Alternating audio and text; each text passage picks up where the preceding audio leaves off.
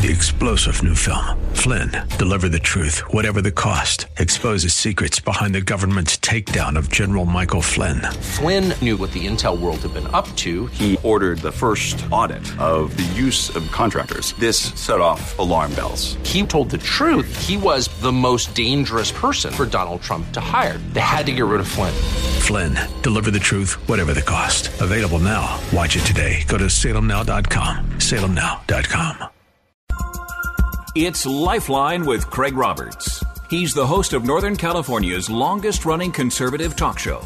He's a man with a message, a conservative with compassion. He's Lifeline's own Craig Roberts. Good afternoon, Northern California. Welcome. Just about five minutes after the hour of 5 p.m. as we welcome you to another edition of Lifeline.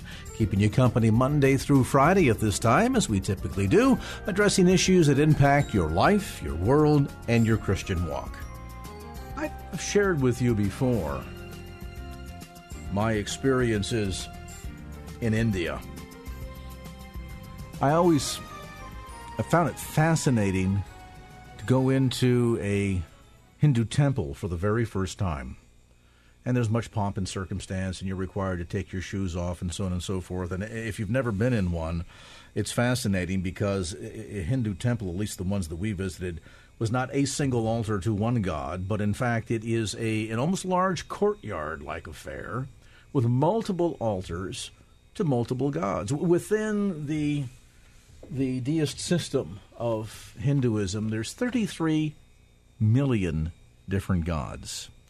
And it's amazing as you watch the priests that will do songs and incantations and writhe about on the floor and cover themselves in paint and in ashes and and go through all these machinations in an effort to try and reach out to God or a God to try to get that God's attention, to try to get that God's appeasement. And it really is heartbreaking from a Christian perspective to walk through there and see all of this and you can you can sense about you uh, demonic presence all around, and the depravity of man. And it's heartbreaking because all of this effort that goes forward and try to reach up to God and somehow connect with Him and appease Him. And yet we know from the story of the Bible that in reality, God came down. In fact, God came down in such a fashion that he came down to get his hands dirty. We're joined now by Johnnie Moore, who coincidentally is a pastor, advisor, professor of religion, and vice president of prestigious Liberty University, and author of a new book whose title initially was slightly off putting to me. And then when I got into the book, I realized, wow, this really spells it out. His new book is called Dirty God Jesus in the Trenches, newly published by our friends at Thomas Nelson. And uh, Johnnie, great to have you on the program tonight. Thanks. I'm really glad to be with you. Your book is an interesting one because it paints a picture. You know, people sometimes talk about cheap grace and so forth. It, it, it paints a picture of the idea that, in every respect, really and truly, God God came down, and as He did so, He He, he rolled up His sleeves and got His hands dirty, didn't He?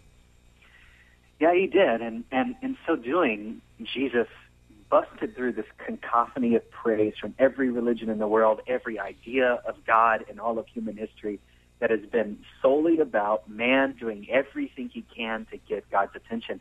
And this Jesus, this dirty God, as I as I called him in the book, decided that he was going to come down to planet Earth and he was going to come after us, despite the fact that we had made this mess. He invited himself into the mess that we made he got dirty, and he gave us the opportunity to become clean again. So that's why I, I called the book "Dirty God." I wanted to reflect on the on the real beauty and transcendence of the grace of Jesus Christ. In our fallen nature, all of this is counterintuitive, isn't it?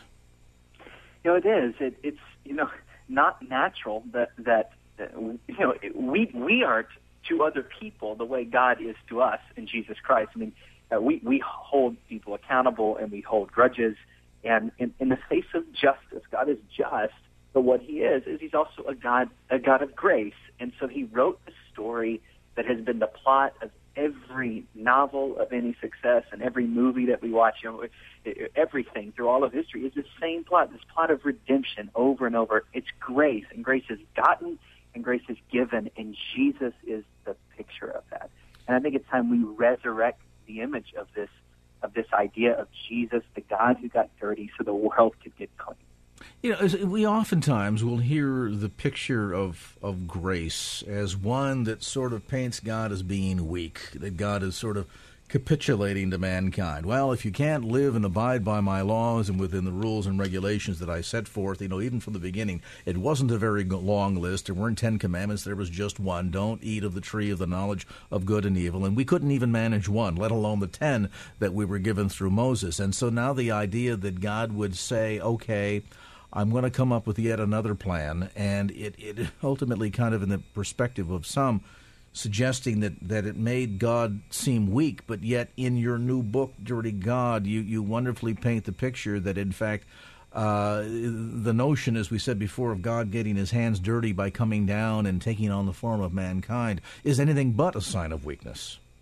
Yeah, you know, the, the, the easy thing to do would have been just to give us what we deserved. I mean, we were the ones that turned our, our back on God.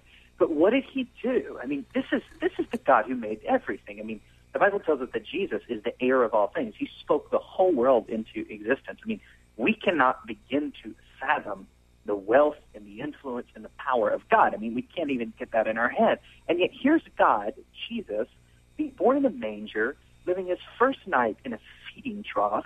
The, the press release is sent to shepherds. I mean, he doesn't even have a place to put his head. He grows up in a village of 400 people called called Nazareth. And eventually, when he starts finally preaching this gospel that he's brought to the earth, what do they do to him? They run him out of his own village, his own friends and family. They run him out of his own village and try to throw him off of a cliff. I mean, this grace that God has given us through Jesus Christ, I mean, it, it took God's strength. Not it's not a, a demonstration of weakness. It's a demonstration of a God that could suppress what we deserve in order to give us a second chance. And that's what he's been doing all through history. You know, my, my book, Dirty God, is really a book about the kindness of God, the kindness of God given to, the, uh, to us as recipients of grace, and the kindness of God that we have the opportunity to give to others as distributors of it. And it is at, story. It is at so many levels so incomprehensible because I, I think we all have an idea about things that uh, that presidents or, or, or, kings do or don't do. I mean, for example, the, the president does not drive himself anywhere. He has a security detail and a chauffeur. The president doesn't go into the kitchen and uh, start pulling things out of the refrigerator, uh, refrigerator and cook his own meals. He has a chef that does all of that. Uh, there are so many things that kings don't do, and yet all of a sudden we find this image of the King of Kings coming down and doing things that we would never expect him to do.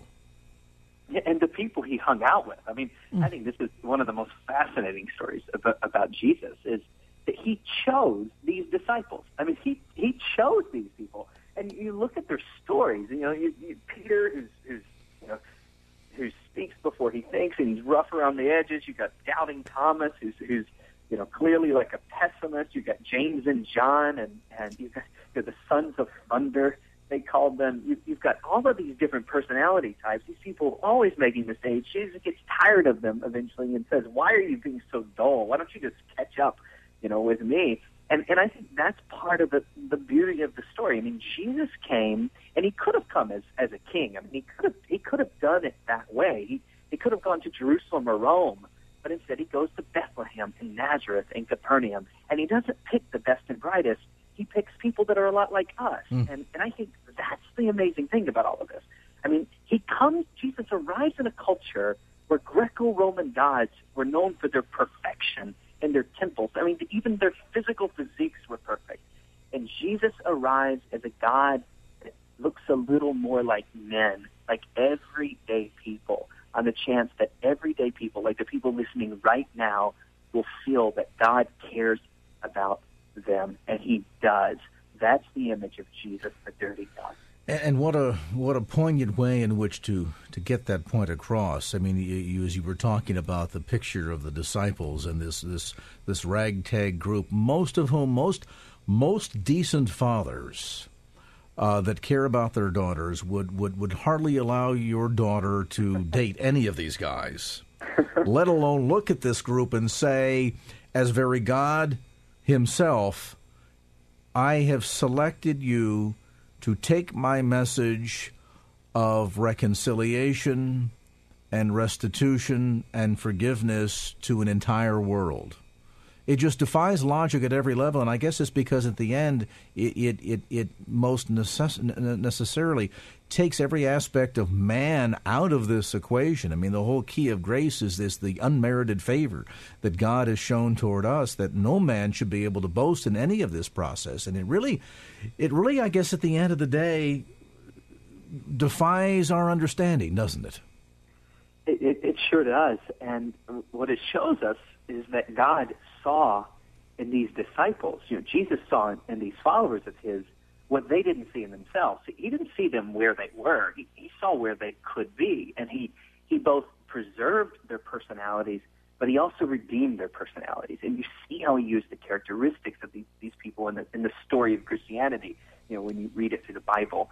Now, one of the things I really believe the church needs to do is resurrect the the human side of Jesus. You know, we the, the church believes and has believed for for centuries that Jesus was fully God, he was fully divine, and he was fully human. And it's through the human side of Jesus interacting with these people that we understand how grace plays itself out in everyday life. And what we discover very quickly is that the least likely people are the people that God uses in the most profound way in his story of bringing redemption to the earth. I mean, probably the person listening, even to our conversation now, that feels like they're the person least likely to be used by God to do something is maybe the most likely person because because our God is a God who takes joy in giving grace to people and using them in ways they can't believe. So the doubting apostles, you know, Peter, who denies Jesus three times, ends up becoming the apostle that Jesus allows to preach the Pentecost sermon when thousands of people put their faith in him. So not, not only using not, not not only using the, the least likely individuals, but but just as importantly, and, and I'll have you go into detail on this, Johnnie, after the break to to help illustrate God's willingness to, to literally come down and get his hands dirty, and that is to reach out and touch into the lives of those that even other men would not do. There's a wonderful, I, I mentioned earlier about India, there's a wonderful illustration that you share at the, the start of the book, Dirty God, Jesus in the Trenches, out of India, which parallels the story we see in Mark chapter 1, and we'll get to that aspect of our conversation. With us today, pastor, advisor, professor of religion, vice president of Liberty University. He is Johnnie Moore. We're talking about Dirty God, Jesus in the Trenches, newly published by Thomas Nelson, available at bookstores throughout the Bay Area, as well as through, of course, uh, uh, Amazon.com. You can also get more information on Johnnie's website at Johnnie, J O N N I E, Johnnie Moore, with an E at the end there as well, dot org. Back to more of our conversation in a moment. Get you an update on traffic. Michael Bennett in the KFAX Traffic Center. Michael? And now back to Lifeline with Craig Roberts. And back to our conversation. Johnnie Moore is with us tonight. He is author of Dirty God, Jesus in the Trenches, also serves as vice president of Liberty University. You start the book out, and I, and I think it sets up a wonderful illustration um, of the whole scene going on in Mark 1 and 41. And, and I think it wonderfully helps us better understand, and, and maybe you can kind of bring this into the modern day, if you would, Johnnie, just how significant it was as Jesus interacted with the leper. You know, we, we don't really understand this in our, our modern time because we, and particularly in the United States, I mean, we don't have these kinds of fear inducing uh, uh, diseases to the degree that it was in the in the first century. But um, in the first century, I mean, when when someone had leprosy, when they arrived inside of a town, if they even came into a town, they had to carry a bell with them, and they had to ring the bell. They had to announce themselves as a leper. I mean, if you saw a leper at the end of the road, you would go grabbing your kids and run to the other direction. And so, can you imagine when Jesus, in this like show-stopping moment, decides that the lepers are the people he cares about. The lepers are the people that he wants to go extend his grace and his mercy to. I mean, Jesus goes and hangs out with lepers. In fact, there's this wonderful story that everybody's all, all heard about where, where the uh, where Mary is washing Jesus' feet with her hair. But what people don't realize very often is that story took place in the home of a guy named Simon the leper. And I think this is a wonderful demonstration of the of the attitude that Jesus had when he came down to planet Earth. I mean, he was after those that society had rejected. He was after those that were on the on the fringes of society. And it wasn't to the exclusion of others. I mean, he he came for everyone. But the show-stopping moments in the gospel, if you read them within their cultural context, is when Jesus goes to the people that no one wanted to talk to and no one cared about. Jesus knew what it was like to be rejected. He was rejected because of his message, but he reached to the rejected ones with grace and mercy and the gospel. And can you imagine that hopeless leper when finally they were healed for the power of God? I mean, this was an amazing, amazing moment. Uh, It's no wonder Jesus became quickly famous. I mean, he was the God that went and spent time with those that no one cared to spend time with. Know, it's interesting. We we see many images in world religions of men who would be as gods. I don't know what that this is the singular case of a god that would be as a man. I guess it is. I mean, this, this Jesus story is unique in all, all of religious history. I mean, I, I talk a lot in the book about uh, my my work around the world. I, I, I have degrees in religion. I teach religion. I, I travel quite a bit, and I, I've been to the largest mosque in South Asia, and I've sat in the Dalai Lama's temple in this village he lives in in Northwest India. I've I've been to the holiest Hindu and Buddhist places in in, in South Southeast Asia. I've studied all of these religions, and the one story of everyone that's following a different path is they're trying to get God to pay attention to them. They're ringing their bells as they go into the Hindu temples. The Sikhs have their five Ks, and the Muslims have their five pillars, and the Buddhists are meditating, and everyone is trying so hard to get God to pay attention to them. But when God named Jesus came down to planet Earth, he announced one of his names as Emmanuel. It was God with us. And where every other religious idea in history seems to be a long road that leads to a door of good works and trying harder to get God to pay attention to them, the story of Jesus is a door that leads to a long road. The way to Jesus is an easy path because Jesus isn't the God that dropped the ladder, for, the ladder from heaven for us to climb up. Jesus is the God that dropped the ladder from heaven for him to climb down to grab us and take us back with him. And as you point out, in so many cases of world religions, it's about either not calling attention to yourself, certainly uh, big within Hinduism. I mean, in, in some cases, in some Hindu sects, uh, to even compliment um, how beautiful the child might be is looked on with, with, with great fear and embarrassment, least that you draw the ire of a jealous God. And so the notion of trying to appease or avoid God uh, and his wrath in so many ways is is inherent to all virtually every major world religion, and yet here is one where it's not a matter of what we need to do for God, but rather what God has done for us. That, as Scripture reminds us, while we were yet sinners, Christ came to die for us. That through that substitutionary work on the cross, we might be able to find forgiveness and reconciliation, and then restoration of a relationship with the very creator of the universe. It's a fascinating read, and I think one that brings great perspective on this topic. Even though perhaps the title you might go, wait a minute, uh, it is true in many hands. Uh, it's amazing to see that God came down to get his hands dirty. The book called Dirty God Jesus in the Trenches, again, newly published by Thomas Nelson, available through Amazon.com, bookstores around the Bay Area, and of course through Johnnie's website at johnniemoore.org. That's J O N N I E M O O R E. Dot org. Johnnie, it's been a delight and an education to have you with us today. We'll hope to visit with you again soon. Thanks. My, my pleasure. God bless you. God bless you, brother. There's Johnnie Moore again, Vice President of Liberty University. Dirty God, Jesus in the Trenches. Michael Bennett in the KFAX Traffic Center. Michael? And now back to Lifeline with Craig Roberts. It is the largest and fastest growing segment of the United States population, typically called the baby boomer generation. Those of us born between 1946 and 1964, comprising some 80 million Americans, and our numbers are being added to by 10,000 every day. 10,000, imagine that 10,000 Americans hit retirement age every single day.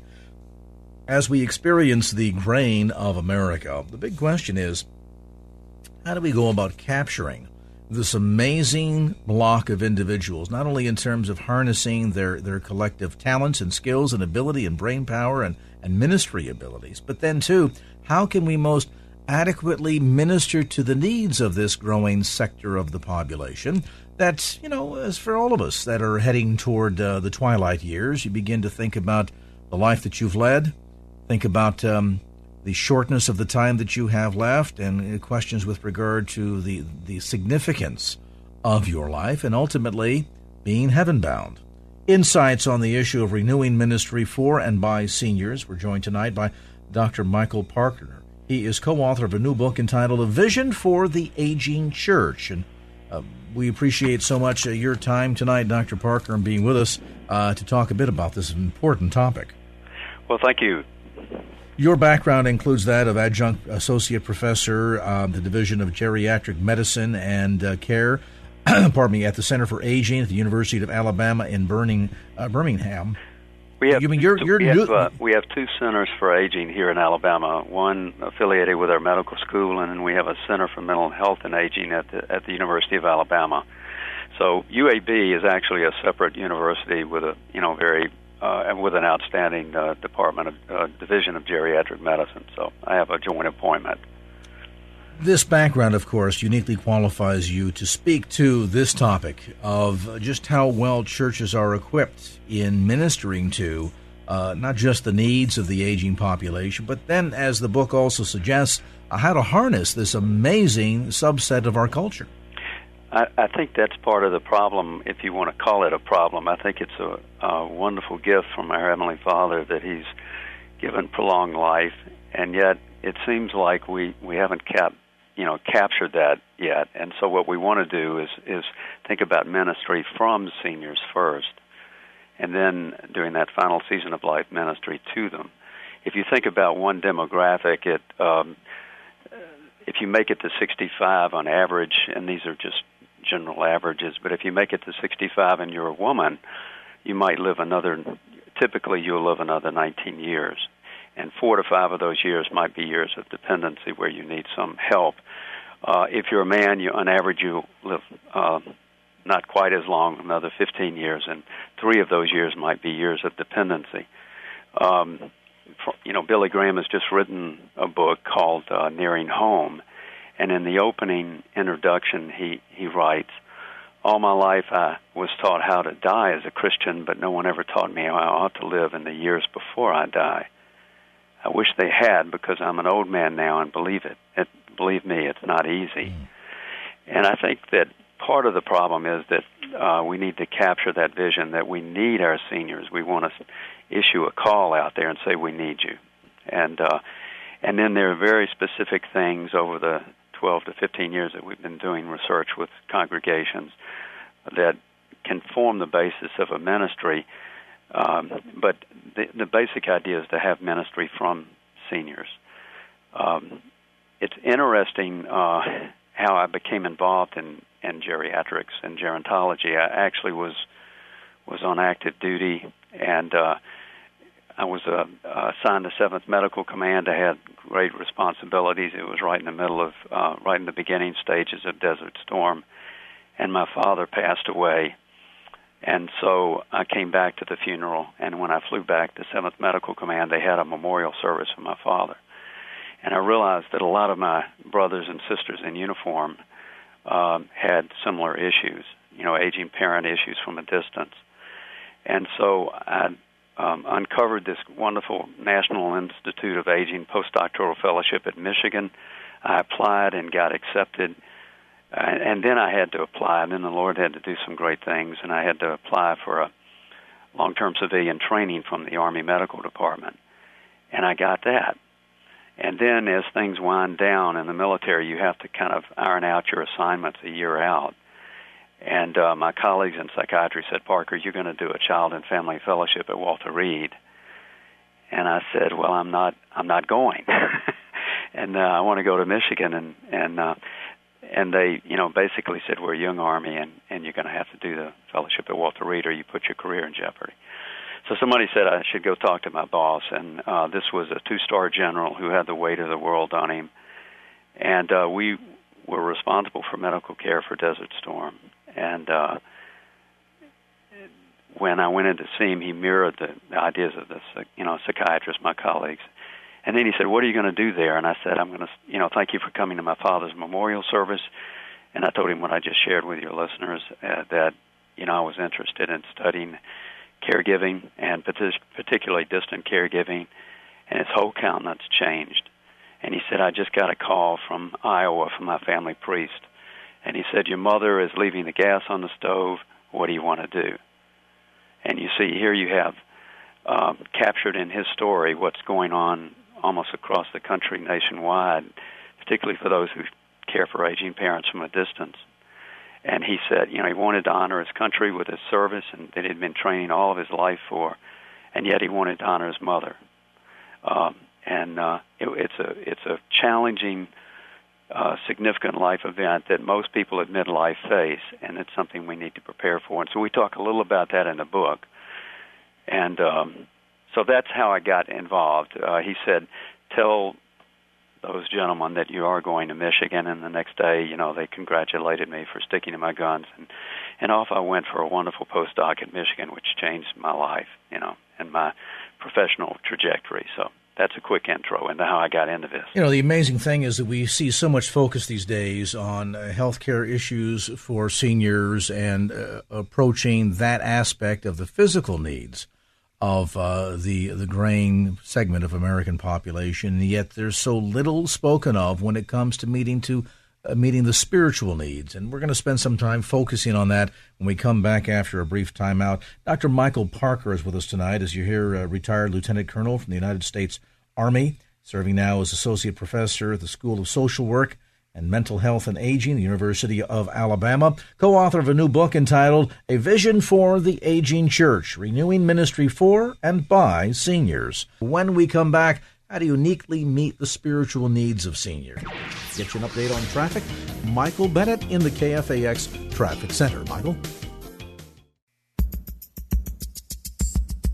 And now back to Lifeline with Craig Roberts. Talking about the grain of America tonight. 80 million of us in that generation called the baby boomers, those born between 1946 and 1964. And as some 10,000 of us every single day reaches retirement age, it begs the question how do we go about focusing on ministering to this unique and growing segment of the population, not only in terms of, of harnessing the talent, skills, and abilities that they have uh, as con- active contributors to the church and ministry in the body of Christ, but then, too, what about ministering to their needs? There's lots of focus these days, of course, about health care and, and uh, care services for the elderly and the aging. As much as we talk about the physical needs, though, what about this aspect of meeting their unique spiritual needs. We're talking about that in this segment of the program.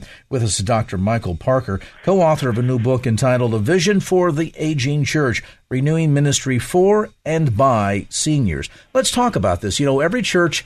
Uh, pretty much uh, anywhere in America has a youth ministry or a young singles group. Are we going to see the day, Dr. Parker, when many churches will also have an older adults ministry? Yes, in fact, uh, a lot of people kind of age out of youth ministry into senior ministry uh, from our experience. Uh, but the the problem is that we're not addressing it systemically in our in our seminaries, and we're not preparing people for that for the fact that people are living so long, and so that's kind of an area we've been working on. And if if you look at something even um, as challenging as a disaster like Katrina, or the recent F5 tornadoes that we had come through Tuscaloosa, seniors um, um, are hit more severely because of that. Uh, roughly 70% of the casualties from Katrina, 60 to 70%, were seniors. And 80% of those dear people belong to congregations.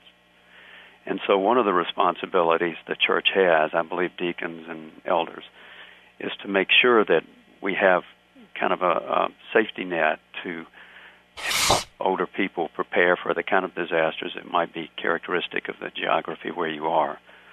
Um, I lived in Monterey for a while, and I know some of the dangers you face out there. And really, I think you know our deacons really need to take responsibility for making sure that our seniors are safe. You know, in the, in the event of a disaster. Uh, here in Tuscaloosa, where the F5 tornadoes hit, in one uh, church alone, we had four deaths um, related to the tornadoes, and they weren't directly related; they were indirectly related in the sense that they were affected by the consequences and the dislocation of the tornado, and they didn't adjust well. So that's just one small area that I think churches can step up, um, helping. The, you, you were talking about some of the statistics. You know, some would argue that one in two over 80 will suffer from dementia, and roughly two thirds of those will be Alzheimer's disease. And we're diagnosing that um, awful disease earlier and earlier now what does someone do with that knowledge that you know they're basically going to lose their memory and for a christian it's the loss of memory of god their memories of god their memories of scripture what assurances can we give them and so the co-author on our book uh, jim houston who by the way was mentored by cs lewis at oxford wonderful scholar uh, the most joyful christian at 88 that i know and brilliant has you know, helped me write a chapter on kind of a, a theology of dementia. And he would say that we need to reassure anyone who's been diagnosed, and I'm cutting to the basic idea, is that they're remembered of God and they can trust Him. And that's just one nuance, again, of how we might develop some ministry. Do we also need to see, you made reference to the issue of seminaries and schools that are preparing pastors and those for full time ministry. Do we need to see the beginnings of development, Dr. Parker, of unique ministries? Because I think of the needs, as you say, of whether you're ministering to people who are Alzheimer's patients or their loved ones, uh, those that are just, even as the longevity tables do what they do, and we're seeing people living longer and longer. I mean, the growing number of centenarians, for example, right. in America is, is significant the needs that they have is not just like treating uh, the older end of the demographic within our congregation. Well, pastor's in his 60s, surely he can help meet the needs and, and, pray for and care for somebody who's in their 70s or 80s. That may not be necessarily the case, especially as we see folks that are 90 and centenarians. Absolutely. And of course, these people are not able to travel. Um, they have mobility issues often and some frailness. And the church can be a part of helping people age successfully. By the way, to look at it on, uh, from a positive point of view, we can help people avoid disease and disability. We can help them kind of maximize their cognitive and physical fitness. We can help them be more actively engaged in ministry and in life. I think all our congregations can do a better job of asking our senior saints to pray for ministry and to engage in Holy Spirit led ministry in the latter stages of life. Uh, you look at examples like Dr. Houston and Dr. Graham, who were um, who their notion of retirement is not age graded. You know, we we live in a very age graded uh, society, and our seminaries are not immune from that, nor our churches.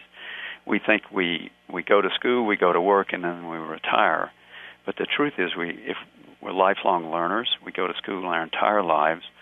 Uh, we really work our entire lives and and you know so the these are structures that are really lifelong. So we we go to school, we work, and we um, um, need to take respites along the way. So those concepts really don't work, and the church needs to challenge, you know, to provide kind of a countercultural perspective on the value of life in the final stages, and be involved in helping develop uh, caregiver support programs, uh, helping churches partner that are too small to manage these programs, help us, uh, you know, do some late life planning, end of life, aging in place initiatives, uh, helping people prepare for um, uh, caregiving, and now we're talking about you know middle stage adults who are worried about their aging parents, and then challenging the the elderly to engage with their young adult children about their li- their long term care plans. The long-term care industry in this country is broken and it's in trouble. And you know, when you look at the statistics that suggest we have more people over the age of 65 than we have 18 and younger, those uh, demographics are not going to change. And so it's kind of the elephant on the table. And we, we have to help the church embrace it. And the good news that these senior saints are around, these elders are long, around longer and can help us. So, you know, involving them and uh, small group life so that they're nurturing and loving younger people, um, uh, witnessing to the power of Christ in their lives, uh, and maybe setting up kind of a life review ministry so that you're capturing these stories of these wonderful senior saints and putting it to film. And there's a lot of work being done in that area, and we know from uh, our research that when someone completes a life review in the right way, it's an antidepressant. And so when somebody listens to your story and your story of faith, it really is uh, encouraging to that person and affirming. And uh, there are all kinds of lessons there that can be learned and applied by younger generations developing a vision for the aging church, renewing ministry for and by seniors. New book, co-authored by our guest on this segment of Lifeline, Dr. Michael Parker. The new book, by the way, published by InterVarsity Press, available at bookstores throughout the Bay Area as well as through Amazon.com. And Dr. Parker, thanks so much for the time and the insights. Michael Bennett in the KFAX Traffic Center. Michael. Three star general Michael J. Flynn, head of the Pentagon Intelligence Agency, knew all the government's dirty secrets. He was one of the most respected generals in the military. Flynn knew what the intel world had been up to, he understood its funding. He ordered the first audit of the use of contractors. This set off alarm bells. The explosive new documentary, Flynn, Deliver the Truth, Whatever the Cost, and covers the facts behind this scandal. Flynn told the truth. He was the most dangerous person for Donald Trump to hire. I find out the worst enemy that I'm going to face in my life is right here in America. They took my assessment and they wanted me to change it. And I was like, I'm not changing it. They had to get rid of Flynn with in depth interviews, archival footage, and never before seen personal records of the man behind the headlines. I just felt like I was drowning. Flynn, deliver the truth, whatever the cost. Available now. Watch it today. Go to salemnow.com. Salemnow.com.